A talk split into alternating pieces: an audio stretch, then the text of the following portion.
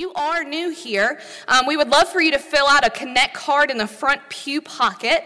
Um, it just gives us a little bit of information about you. Once you fill that out, you can take it to the Connect room that we have in our lobby through glass double doors. If it's your first time with us, we'd love to give you a free gift um, and just welcome you and say hello and get to know you and your family um, today. We have a few different announcements this morning. How many of you are excited for lunch today? I know I am. Um, we are having our potluck lunch down at the Eno River. So if you take a right out of Cole Mill Road and then go all the way down, take a right when you get to Coal Mill and go all the way down, you'll be at, you'll run into the Eno. And that is where we will be meeting at the Ford Fuse Shelter. If you're still kind of questioning where that is, if you're like me and you're directionally challenged, um, then you can follow somebody. Somebody would love to lead you there today. Um, it is a potluck. If you didn't bring anything, still come. We want for you to be a part of this um, and to have some good time of fellowship together.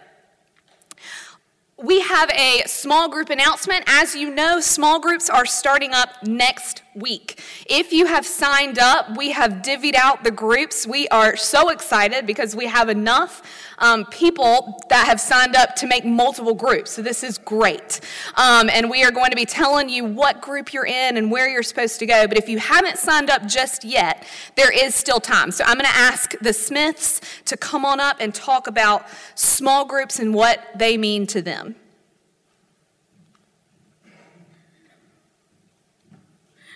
We really don't have anything planned. Well, Larry probably has something planned. So we're excited to host um, small groups at our house. It's going to be for now. It's going to be every other Sunday. I think it starts next Sunday. Ah, at least I knew that a week ahead of time.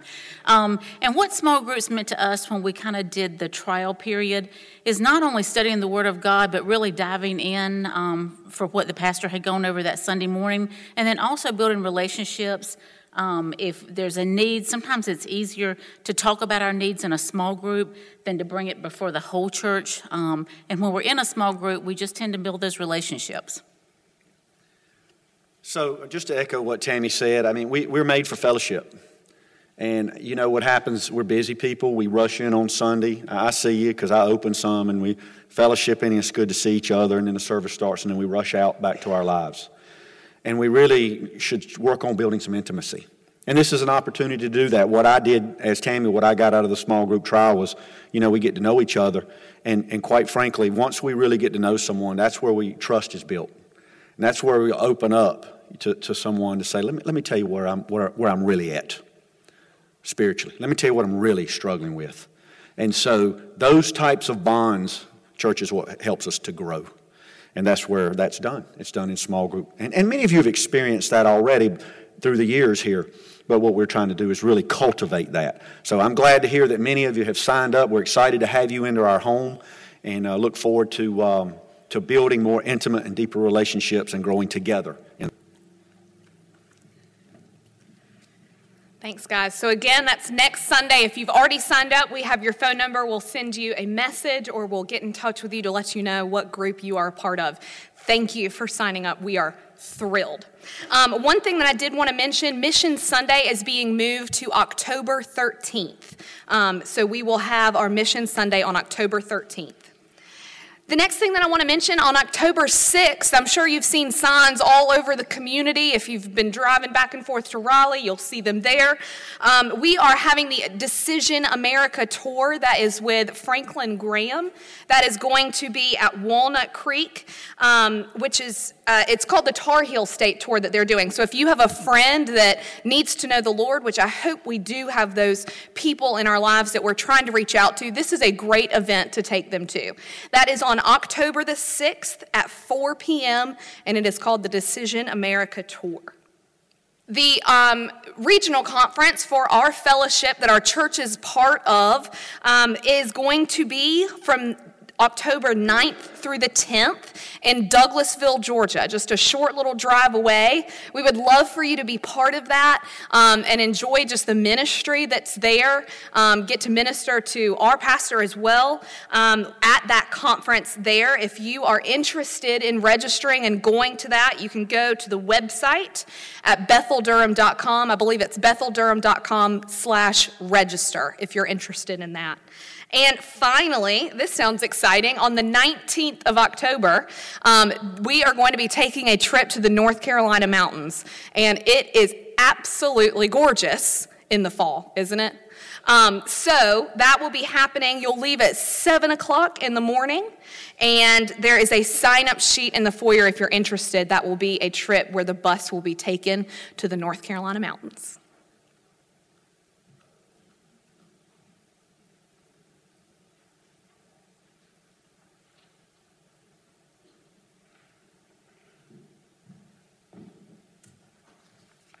Wow, there's a lot happening. Uh, one of the things that's so important and very important is the fact that uh, we fellowship together. As most of you know, we've been having DMIP, Durham Ministers in Prayer, on uh, Tuesday at 9.30 every Tuesday morning. And we've been doing that for well over 10 years. And there's about 40 ministers that gather together there at Dayspring Church on 9th Street. And we pray. I mean, that's the, that's the focus, is, is for prayer. Well, what we've done is build relationships. And that's what these small groups meetings are. and That's what the picnic is all about. And we encourage you, if you would, to, uh, to be part of some of this. You can't be part of all of it, but you can be part of, of much of it. And so we encourage you to do that. Thank you for coming today. Uh, if you do not have an outline of the sermon, we want everyone to have an outline of the sermon. Please, just lift your hand, and brother, the brethren will make sure you get one. How many of you young people in school have a have a football team in your school? Let me see your hand. You have a football team in your school.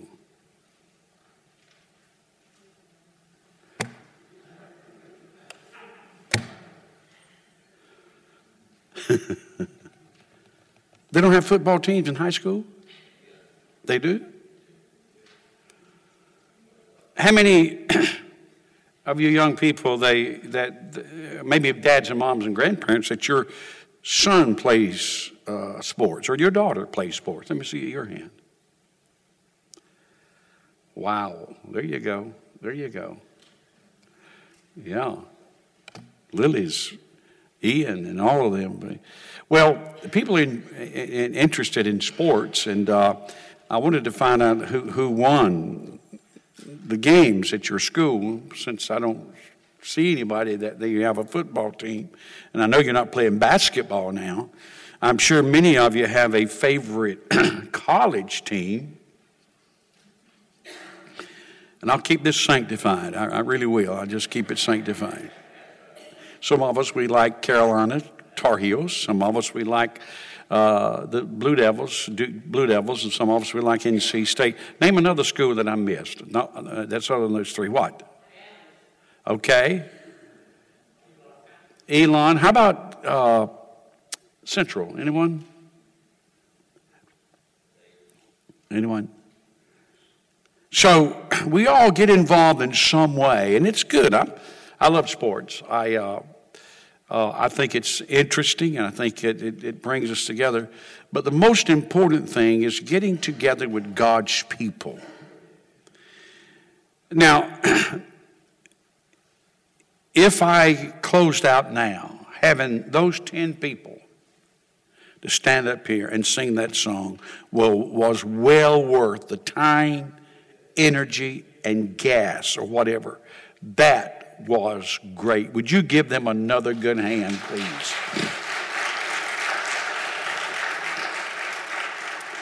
I appreciate the harmony. Uh, it, it, it, it, went very, very well. It sort of reminded me of the Texan that got to heaven and wanted Peter to help him to get a choir. He said, I want a thousand voice sopranos. Peter said, I think that's pretty good. I can do that, I think. I want a thousand voice altos. I can do that. He said, I want a thousand voice uh, baritones. He said, We can do that. So he wanted this choir. He started to walk away. He said, uh, Wait a minute, how about bass? He said, I'm going to sing bass. That's funny. It's real funny.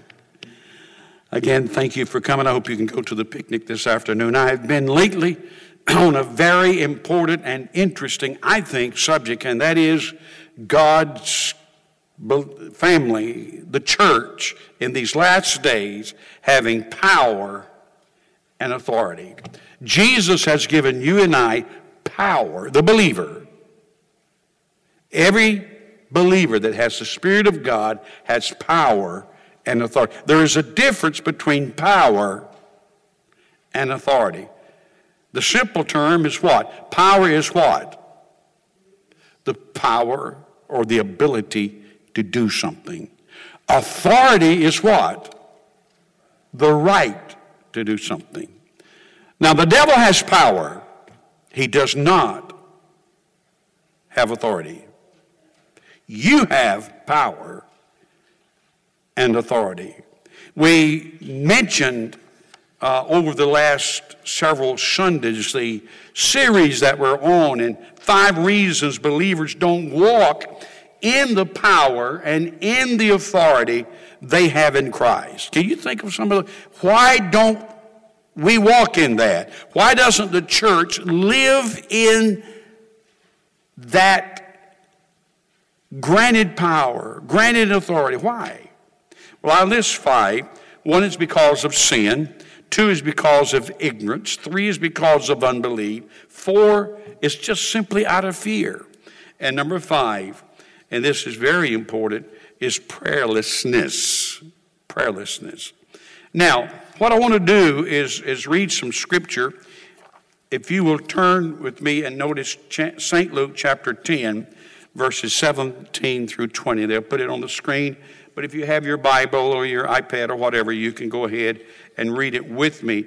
And we read from the New King James Version.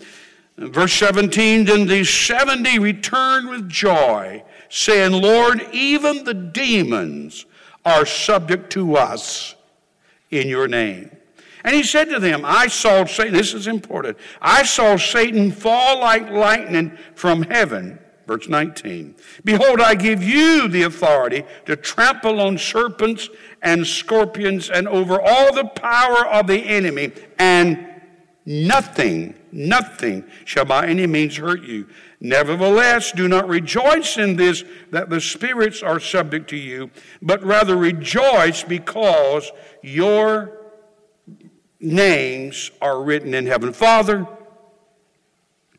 I stand behind this pulpit in all this morning. I speak your word. Speak them to our hearts. God, speak them to our ears. Speak them into our lives. In Jesus' name we pray. Amen. 70. Of the 70 were the 12 apostles. And they come back rejoicing because Jesus had given them power. He sent them out, listen to this, two by two and they went out preaching, they went out praying for the sick, they went out casting out devils, and they come back to Jesus and they are rejoicing. They're so excited. Let me ask and these, these were men that were, that were fishermen, they were tax collectors. They were not preachers. Jesus called them and gave them that power. Let me ask you something. How would you have felt if you'd gone out and had power over demons. If you'd come back and you, what would you have said? How would you have felt that, hey, listen, even the demons are subject to us through your name? My wife and I have had the privilege of living a long time. God's blessed us. We were living, of course, in the 40s. We were living and knew what was going on in the church world in the 50s, 60s, 70s, and up till now. Back in the 40s and especially the 50s and early part of the 60s, there was a move of God, a powerful move of God among the church. And when I say the church, I mean all over the world, not just the United States, but all over the world. It was an old fashioned Pentecostal move. Now, I'm not saying it, it just happened in the Pentecostal church, I think it happened in other churches. But there was a fantastic, this was a fantastic time to be alive when it, when it comes to the manifestation of the Spirit of God, when it comes to the gifts of the Spirit. We had the privilege of going to tent after tent, meeting after meeting, meeting, uh, large building after large building, gatherings all over the United States. And especially, uh, we remember Oral Roberts. See, Oral Roberts put his first tent up here in Durham. Yeah. He put it on Andrew Avenue. But we went to his tent when it was in Fayetteville, North Carolina. Oral Roberts had a, a, a large, large tent seated thousands and thousands of people. He also had another tent that was about this size, where the sick, those that had crutches, those that were in wheelchairs, ambulances lined up, one after the other, bringing the sick, and they were healed. Crutches were piled up over your head, crutches. People were healed. People were powerfully ministered to. It was, but it was not only just Oral Roberts. You could, I could name preacher after preacher after preacher, where all over, especially the United States, all these miracles took place. People were wonderfully saved. Demons were cast out, and there was this great, great manifestation of the Lord. That happened in the 40s, it happened in the 50s, it happened in the 60s.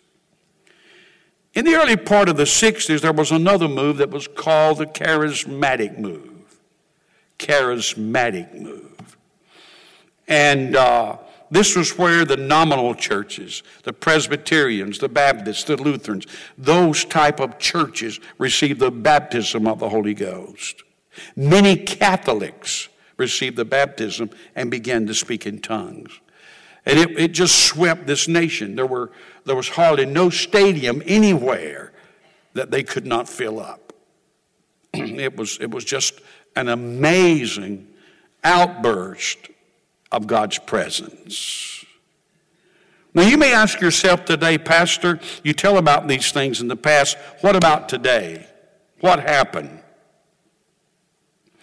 Jesus told these disciples, or these 70, he said, Listen, don't rejoice because the Spirit is subject unto you, but rejoice. Why?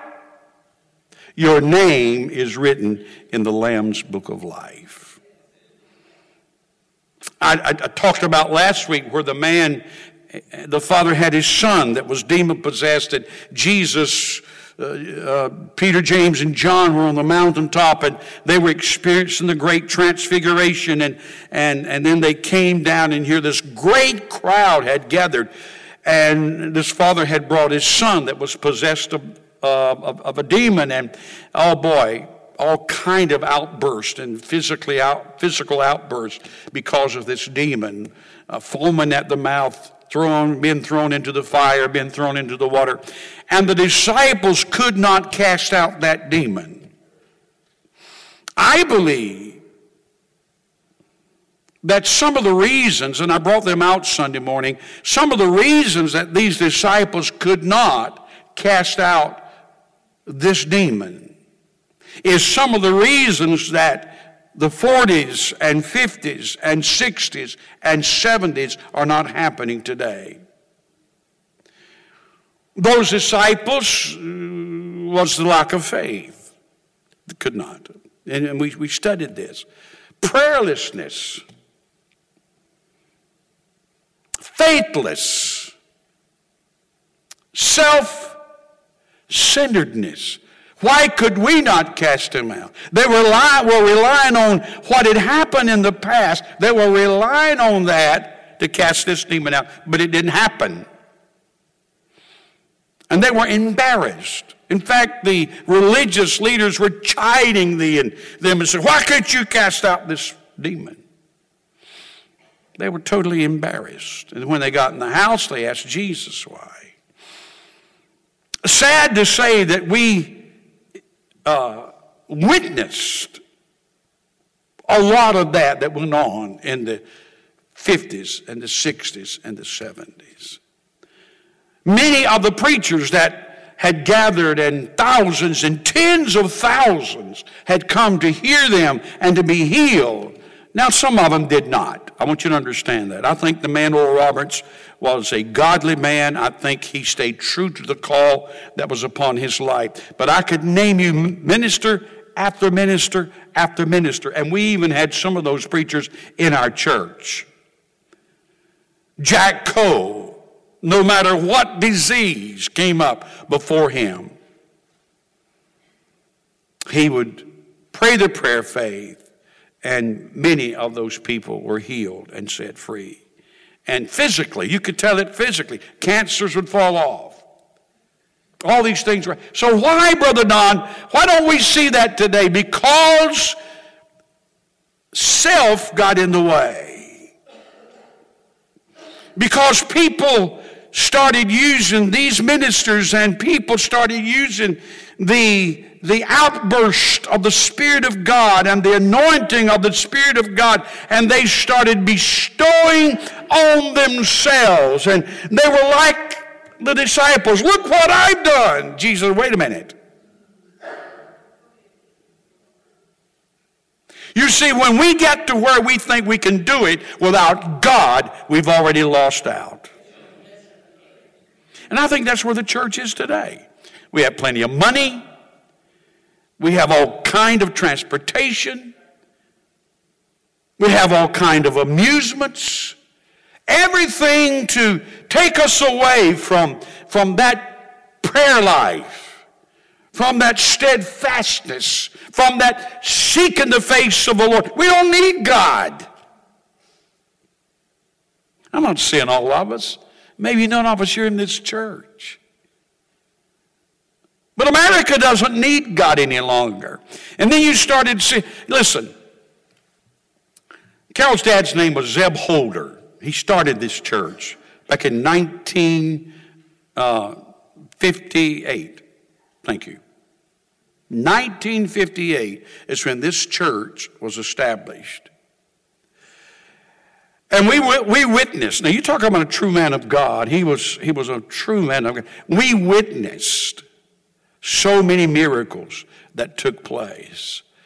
Many years ago, there was a young lady teenager, I think she was, if not early 20s, came to him and one of her legs was shorter than the other. Now, when I say one leg was shorter than the other, I mean it, she had a built up shoe. I, I don't exaggerate, but it was at least four inches or more. And Brother Holder sat Linda down and prayed for her, and guess what? that leg lengthened out, and it was the same length as her other leg. And she had to get rid of her build up shoe. She became a minister in the gospel. God richly blessed Linda. Well, what happened, God was lengthening legs, but then a lot of preachers started doing it themselves without the power of God and using it to raise a lot of money. Now, many of you don't know of this. Many of you never saw this happen. And so, what they would do, and I've seen it person after person after person, I mean, just many of them, they would sit them down in a chair and they would kneel down in front of them and they would hold their feet like this and they would carry their feet to the side. Well, you know what that does to it? It makes one leg longer than the other. one. And Brother Don, why would you say this? Because the church has a way of succumbing to the same very thing, dispensation after dispensation. And so they would pray, Oh God. And then they would move their legs one way and it was straightened out and people shot all over the place, My God, I just saw it. This, this leg really lengthened. And a lot of that stuff went on. I could go on and on and on. And so, what God did, He said, I give my glory to no man. And what God did, He took that manifestation, took that move away from the church. This is my opinion. This is what I think happened. God's not going to give His glory to, to the flesh and to man. Preachers raised thousands and tens of thousands and hundreds of thousands and millions of dollars on gimmicks. God's not into gimmicks, folks. God's not into playing church. If you're here today playing church, God's not into that. But if you're here and you have a real desire, if you're lost and you want to be saved, you have a real desire to be saved, you can be saved here today, this morning, right now. But if you're just tiptoe through the tulips, if you're just haphazardly seeking God, you're not going to get anything from God.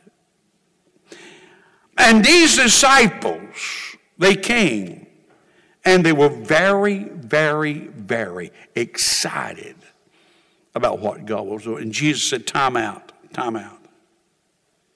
But then he makes a statement here that is so interesting. When they came and they said, The demons are subject to us in your name, he said, I saw Satan fall like lightning from heaven. Now there were four casting downs of Satan. Number one, he was cast from the heaven, from heaven. Number two, and I'll get to that, he was cast out of the life and heart of mankind through the cross. Number three, he's going to be cast into the bottomless pit. And number four, he is going to be cast in the lake of fire forever and forever and forever. Jesus was saying here, I was watching. Listen at me. I was watching. And this is what this text here, it has a dual meaning, but it mainly means that Jesus, while those disciples were out in the field or out ministering to people, Jesus saw Satan defeated and fall like lightning. Somebody say amen. I love that. Powerful. And that's what Jesus wants to see with the church today. And that's what the church can do today. If we get serious about serving God and seeing our fellow man delivered from alcohol, drugs, immorality, all the things that are that is binding man today, God desires that it happen today. And it can, just like it did on the day of Pentecost, just like it did in the ministry of Jesus, just like it did in the 1940s, 40s, 50s, and 60s, 60s, it can happen today. There's a price to pay. There's a price to pay. Can, can, I, can I back up just a minute and, and, and deal with something that really struck a chord in my life, and I hope it will yours. I, I won't finish this message today. I, have done, and I know I won't. But I, could you? I, I didn't give you this, uh, Tammy, and I, am sorry. But uh, I want to go to John Listen at me. I want to go to John chapter 12. Don't, don't let me lose you. This is, this is interesting to me. I hope it will be to you. I want to go to John chapter 12. And I want to read, start reading with verse 20 and read through verse 32. Follow me. Now there were certain Greeks among those who came up to worship at the feast. Then they came to Philip, who was from Bethsaida of Galilee, and asked him, saying, Sir, we would see Jesus. I hope and trust and would like across the length and breadth of Durham County that the people that go to church and I want to see Jesus. I don't want to see some program. I don't want to see someone just performing. I want to see Jesus. Amen. And that's, you know, the Jews said, I want to see a miracle. The Greeks said, I want to see Jesus. If you see Jesus, experience Jesus, you'll see a miracle. We would see Jesus. Philip came and told Andrew, and in turn, Andrew and Philip told Jesus. But Jesus, now listen, listen, listen to this. This is interesting. But Jesus answered them, saying, The hour has come that the Son of Man should be glorified. What a statement. Philip was a Greek name. Andrew was a Greek name. And these Greeks came, which are Gentiles. That's what you and I are. We are Gentiles. And these Gentiles, now you know Jesus told his disciples, don't go. In fact, he said of himself, I can only go to the house of Israel. Now he went to Samaria. He went to Decapolis. He went to other places. He went, he went to where the Greeks and the Gentiles were. But his main thrust was to the Israelites, to the Jews. And of course, we know that they rejected him. They rejected him. In fact, it says, Jesus sent forth and commanded them, his disciples and the 70, said, Go not into the way of the Gentiles. Now that just don't make any sense. We have the gospel. We have something that will change the world. And here Jesus of Nazareth is said, Don't go to the Gentiles. Wait a minute, Lord. Listen. And into any city of the Samaria. Don't go to the Samaritans. Enter you not, but go rather to the lost sheep of the house of Israel. Now, it's coming down to the time where Jesus, listen at me, is going to be crucified. And here these Greeks, here these Gentiles are coming to these two guys that they're, both of their names are Greek names, and uh, Philip and Andrew. And they come to Jesus and Jesus says, answers it, the hour has come that the Son of Man should be glorified. You know what that meant, glorified? It meant the cross. How can a man say that the cross meant glory? I mean, if you don't know the ins and outs, the understanding, if you don't have the Holy Spirit to lead you, teach you about what is going on with the Scripture, there's no way you can understand that. How can anybody get glory out of the suffering that Jesus Christ did before and after and during the cross of Calvary, or before the cross of Calvary? Listen. Then he says this most assuredly, when you see that in the Bible, give it special attention. Most assuredly, I say to you, unless a grain of wheat falls into the ground and dies, it remains alone. And if it dies, it produces much grain. He who loves his life will lose it, and he who hates his life in this world will keep it for eternal life. Again, let the Lord show you what he's talking about, what he's illustrated. He's talking about the grain of wheat. And I was a farmer and understand a little bit about how the seed of whatever, whatever it is, the wheat or whatever crop you sow, that, that grain of wheat, that grain must fall into the ground and must decay, must die before it can spring forth and bring life. And Jesus was talking about his own death. It's time. It's time for him to die, and he's got to go to Calvary. He's got to die. He's got to be buried and raised the third day in order to, to produce life to every man and every woman that ever lived, that ever will, will live. He's got to die. That grain of wheat has got. If anyone serves me, let him follow me, and where I am, there my servant will be also. If anyone serves me, him my Father uh, will honor. Now my soul is troubled. understand that Jesus Christ was about to go to the cross. He knew not many days from him, hence, he was going to the cross. And listen what he says about it. He said, My soul is troubled, and what shall I say? Father, save me from this hour. But for this, but for this purpose, I came to this hour. Father, glorify your name.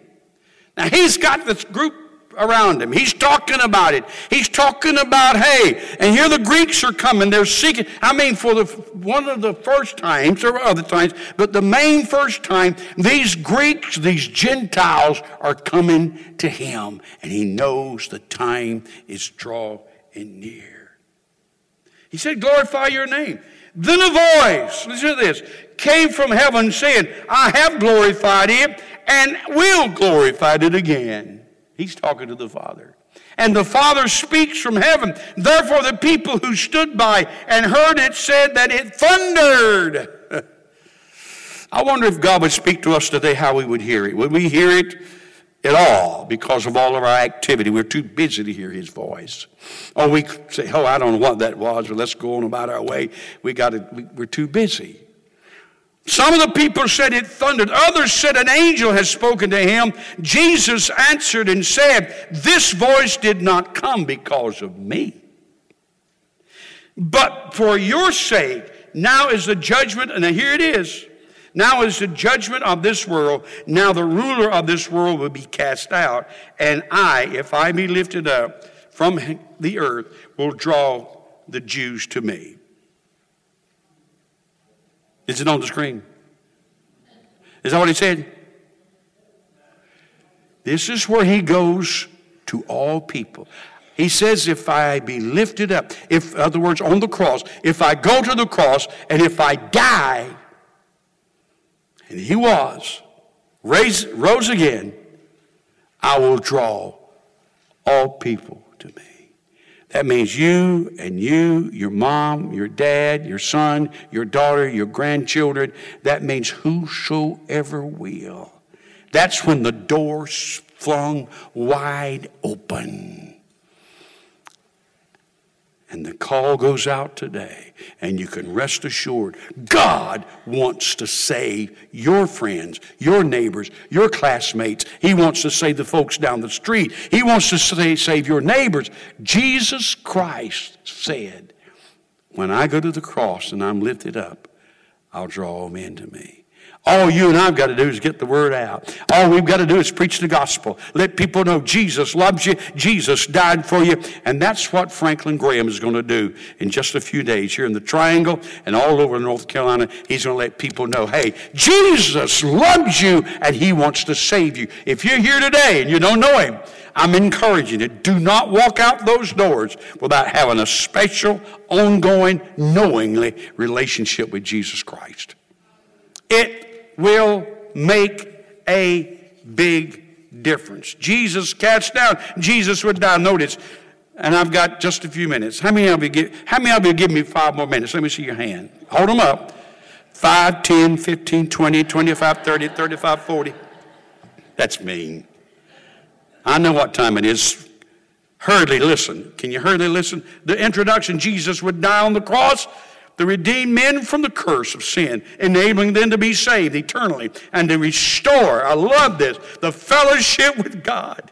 Broken such a long time before by the disaster in Eden. The victory came through death itself. The cross, here it is, the cross cast Satan out, dethroned him. He is now a usurper and shall finally be cast into the lake of fire. Number one, uh, Roman numeral number one, don't have time.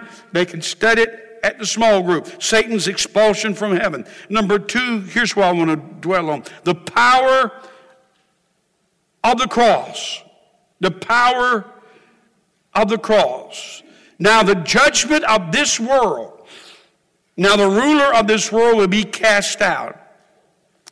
The world's going to be judged. Satan is going to be defeated. How was Satan defeated? Listen at me. He was defeated on the cross. And that's where, that's what Jesus is talking about in this verse. Satan is going to be cast down. The cross is going to do something to him. Satan cast out of human hearts the judgment of the world and the, dethronement of its prince. You know, sometimes we give in to the devil too much and, and too easy. The Bible says, you know what? God has detoothed him. He may be going around, but he may be like a lion, but he just roars. The devil can do no more to you than what you let him do. And if you have faith in God, if you stand on the Word of God and be bold in the Lord, there's nothing. Listen, the church ought to be the one that's t- making inroads to our culture today. Not Hollywood.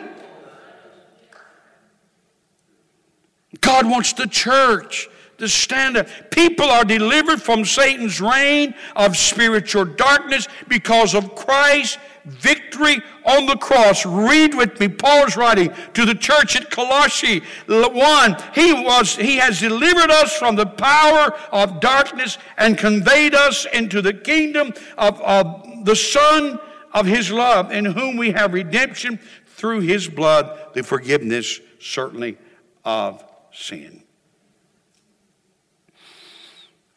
You say, Brother Don, if the devil was defeated, why is he so active? Why is he so prominent today? Because the church is not where the church ought to be. And the church is not using the power that God gave it. When Jesus hung on the cross, especially at Pentecost, when the power of God fell. And you and I, listen to me, don't you let no one deceive you. You and I, the church, the believer, has the Spirit and the power of God, but we also have the authority of God, and we can cast out devils. We can, we can trample along, trample along scorpions. Now, that's not speaking of, of snakes and scorpions physically. That's speaking of the enemy of your and my soul and your children's soul and everyone else's soul. Satanic power. God wants us to use it. As far as those who are in Christ are concerned, Satan is powerless over them. Don't you be afraid of the devil and his imps. Satan cannot make the believer do anything. When Christians sin, it is because they have chosen the sin. The devil can't make you sin. Someone says, Oh, the devil made me do it. Oh, no, no, no, no. You chose to do that. You yourself. The devil has no power over you, as I said, unless you give it to him. Jesus said in St. Luke 10 and 1, I've read it so many times, Behold, I give you the authority over all the powers of the enemy. Luke 10 and 1. And then oh, Roman numeral number three, I don't have time to deal with that, but you can deal with it at your small groups. The ultimate, I love this. And I talked about he's been cast into the bottomless pit and also be cast into the lake of fire. He'd be cast one time into the bottomless pit, be there for 1,000 years. Interesting study. Number three is an interesting study. Number four, and I'm closing. The thunder of the gospel brought down the devil as lightning. Why did Jesus use lightning? Because that's how quick and how sudden he desires the church to defeat the devil. Boom! The devil was in heaven one day. He allowed pride to enter into his heart, and boom, he was thrown from heaven, just like that. And God wants the church to stand up and say, Devil, you are a liar, you are defeated. Woo! I felt that. The Holy Ghost wants you to take authority. The Holy Ghost has given you authority, not just a preacher, a deacon, or, or some uh, elder in the church, or, or, or God's given you authority. He's given the church authority. And He was watching. That's what He said. I saw Satan fall like lightning. What Jesus was doing in the spirit, he was watching all seven of those people going out, casting out devils. Boom, boom, boom, boom. He's watching. God watches you in your triumphs. Let's take advantage of it. Jesus saw in, in their ministry the present and ultimate defeat of Satan. Woo! What Christ did on the cross. Listen to this. Have I got it? I don't even think I have it. Colossians 2. I meant to put it down. Colossians 2. Read it. Good, good place to read it at church. Colossians 2 14 and 15. The idea here is that God, through the cross events, divested principalities. Stay with me. Stay with me. Divested principalities and powers of their uncontested rule and authority over redeemed people who live under Christ's lordship. Now, Satan and his imps have not been annihilated. He's still around, my friend. I think he got a lot of imps in Washington, D.C. Uh, he, he's still around. The devil is around. This nation was founded on these powerful principles. But man has done his best to remove this nation from the foundation that it was founded on. And he's done a good job of it.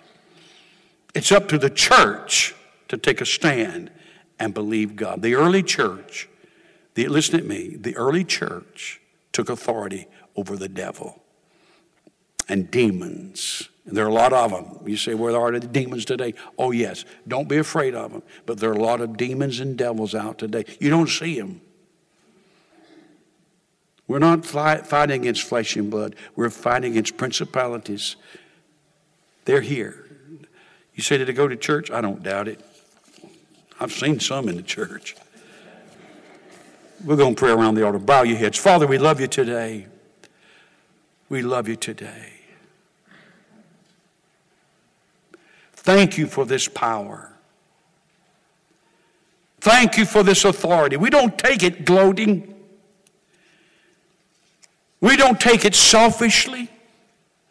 We don't take what you've given to us to use it on the flesh. But God, we receive it that we might glorify your name. We receive it today that we might help others and reach out and touch the lost and the hurting. That we might see lives transformed by your mighty power. God, that's the reason. Lord, I pray that you'd help us as your people. Most people here are believers. Help us as your children, as your followers as your church that we will dare know your word and take a stand against the enemy that the cross has cast down, that the cross has dealt with. God, we pray that you'd help us as a church. In Jesus' name, amen. They're going to begin to sing a song. I left time on the clock so we could have time. It's not time to go out yet. If you go out, no. If you have to leave, we understand. But listen, please stay. We're going to, we're going to do something very important. We're going to pray around the altar and we're going to pray for special needs. But sing with us as we begin this song.